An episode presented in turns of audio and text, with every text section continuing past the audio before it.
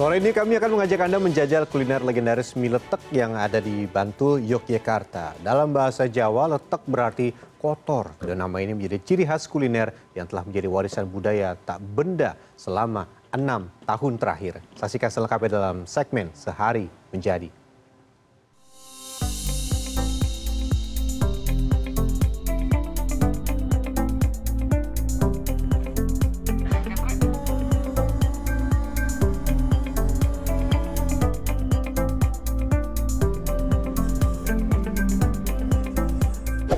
Selamat datang di kota pelajar Yogyakarta. Selain kaya akan warisan budaya Nusantara, di Yogyakarta ada kuliner legendaris yang proses pembuatannya masih tradisional dan menggunakan tenaga sapi. Ini dia mie letek. Hmm. Wah, ampun. Gurih, lembut, padat dan kenyal. Selamat datang pemirsa di segmen Sehari Menjadi. Ini sudah ada dua porsi mie letek di depan saya, yang godok dan yang tumis. Kita lihat gimana cara bikinnya kuliner yang enak ini. Dan saya sudah ada di tempat pembuatan mie letek. Rasanya enak tapi bikinnya gimana kira-kira ya? Hmm, let's go, ikuti saya. Di Desa Trimurti, Serandaan, Kabupaten Bantul, daerah istimewa Yogyakarta.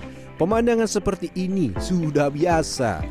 Bukan jemuran baju yang memenuhi pekarangan, tapi jajaran mie letek yang sedang menanti panasnya sinar matahari. Setiap pagi, kegiatan dimulai dari sini, mengambil berkarung-karung gaplek atau tepung singkong yang telah dihaluskan. Tapi sebelum diolah, gaplek harus direndam air terlebih dahulu.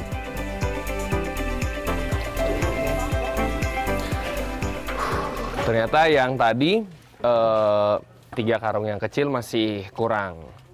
Ini masih lagi ngambil dan saya ngurusin yang buat besoknya karena kalau dikeringkan ini butuh waktu seharian. Saya Mas, aku di sini dulu ya. Kerapin ini.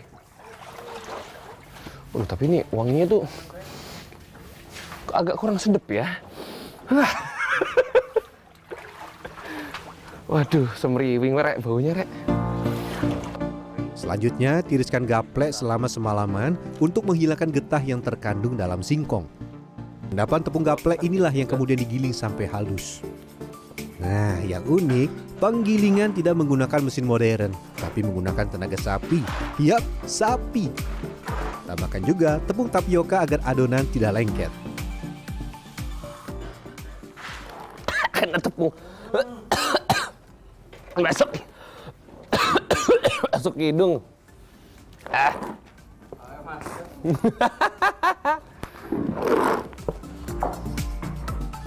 Meski sudah dibantu sapi, tapi saya dan para pekerja di sini tetap harus membolak-balik adonan agar tercampur merata.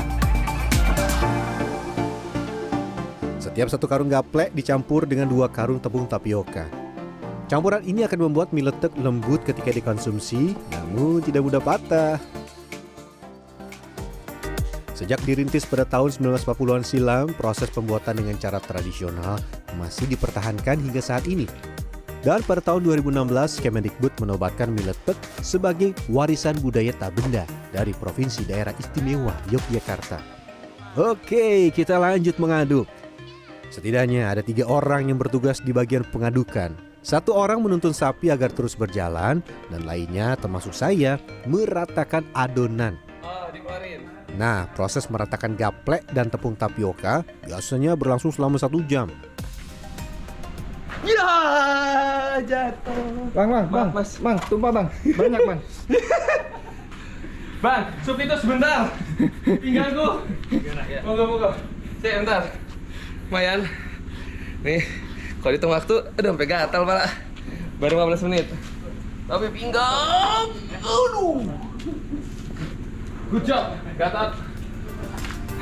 Eh, Kata letek berasal dari bahasa Jawa yang berarti kotor. Penamaan ini merujuk pada penampilan mie yang tidak secerah mie lain karena dibuat dari tepung tapioka dan gaplek. Adonan yang telah kalis kita pindahkan ke meja pencetakan. Tapi proses pemadatannya masih manual ya. Tekan adonan sampai betul-betul padat dan lengket satu sama lain. Setelah itu masukkan adonan ke dalam tempat pengukusan. Ya mirip seperti lemari. Nih. Dah lemas. Monggo, lemas dorong. Aja panas. Kena muka. ah, ini dimatengin dulu. Habis habis ini baru diproses lagi.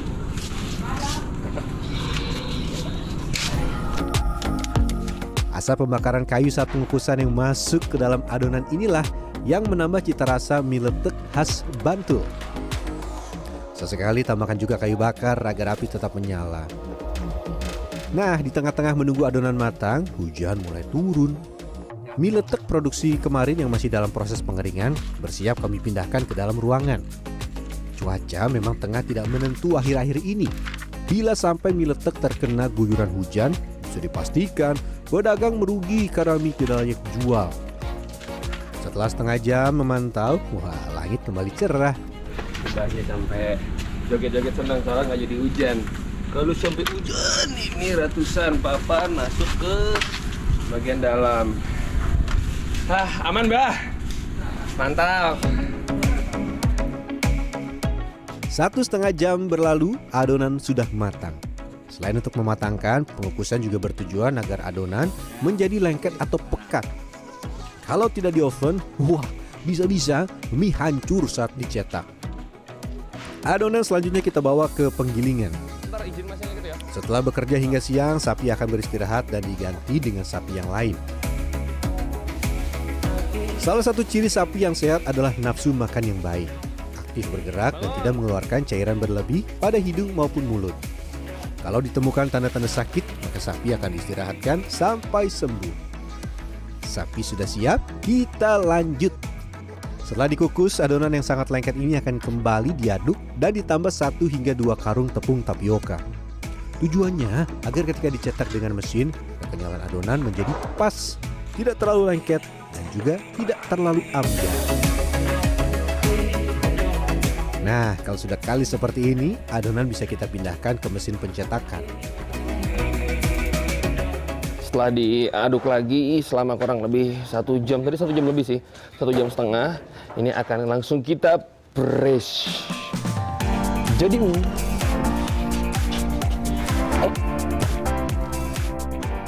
Fisik yang prima ini betul-betul jadi syarat utama ketika menjadi seorang produsen mie letek.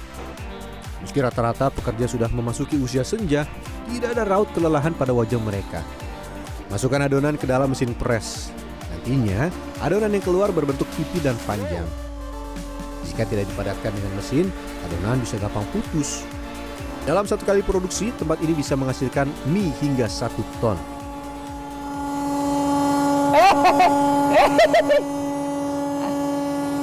Wah, aduh. Tarik. Diputus. Wah, wah, wah, wah. Susah, susah. Si, si, si. Susah loh. Saya mendingan main sama sapi loh. Tar, tar, ini berantakan saya rapiin dulu. Mie, mie saya dirapiin dulu deh. Waduh, rek. Namun, mie belum bisa dijemur di bawah terik matahari langsung. Sekali lagi, mie akan kita kukus di dalam tungku. Selain untuk mematangkan mie, proses ini akan membuat mie tidak mudah putus ketika dikemas. Jam berlalu dan mie sudah matang. Pegang tengah. Aduh, eh, aduh panas. Aduh. Selanjutnya mie akan diangin-anginkan selama satu malam sebelum dikemas untuk dijual. Saya akan memproses mie yang diolah kemarin.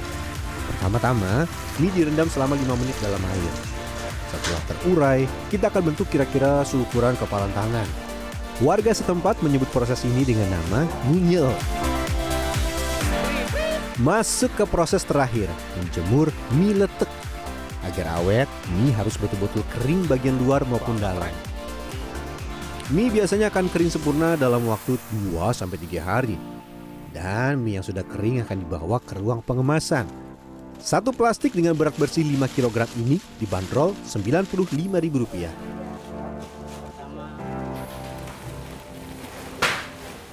Oke, kata ibunya lebihin dikit, nggak apa-apa. Biar banyak yang mau jadi langganannya lagi. Oke, ini sudah. Memasuki generasi ketiga dan sudah berjualan lebih dari 80 tahun, pengiriman sudah mencakup seluruh wilayah Pulau Jawa dan sebagian kawasan Sumatera. Dalam sekali produksi, tempat ini bisa meraup rupiah sampai angka 10 juta. Kalau cuaca sedang bagus, mie bisa dibuat dua hari sekali. Wah, ratusan juta ya sebulan omsetnya. Tapi ada kalanya pemilik juga merugi loh. Kalau hujan tahu-tahu kita nggak tahu panas, tahu-tahu tapi hujan bres datang mendadak itu ya udah kacau. Itu mie-nya rusak semua satu produksi. Selain dikenal sebagai sentra produksi mie letek, Kabupaten Bantul juga dikenal dengan sejumlah rumah makan yang menjual sajian berbahan mie berwarna agak kusam ini. Ini harus direndam dulu kurang lebih selama satu setengah jam. Kalau enggak maya masih keras, tidak bisa diolah jadi apa-apa. Ini agak mirip dengan bihun. Bedanya kalau bihun itu kan biasanya dari tepung beras ya. Ini dari singkong. Yang jadi favorit pelanggan ya ini mie godok, tapi yang suka kering bisa juga ditumis.